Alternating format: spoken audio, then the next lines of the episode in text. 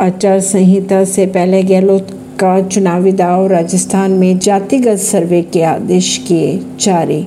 सियासी घमासान के बीच आचार संहिता से ठीक पहले राजस्थान में जातिगत सर्वे की घोषणा करके राजनीति के जादूगर गहलोत ने एक बड़ा मुद्दा खड़ा कर दिया। अपने संसाधनों से जाति आधारित सर्वेक्षण कराएगी सरकार।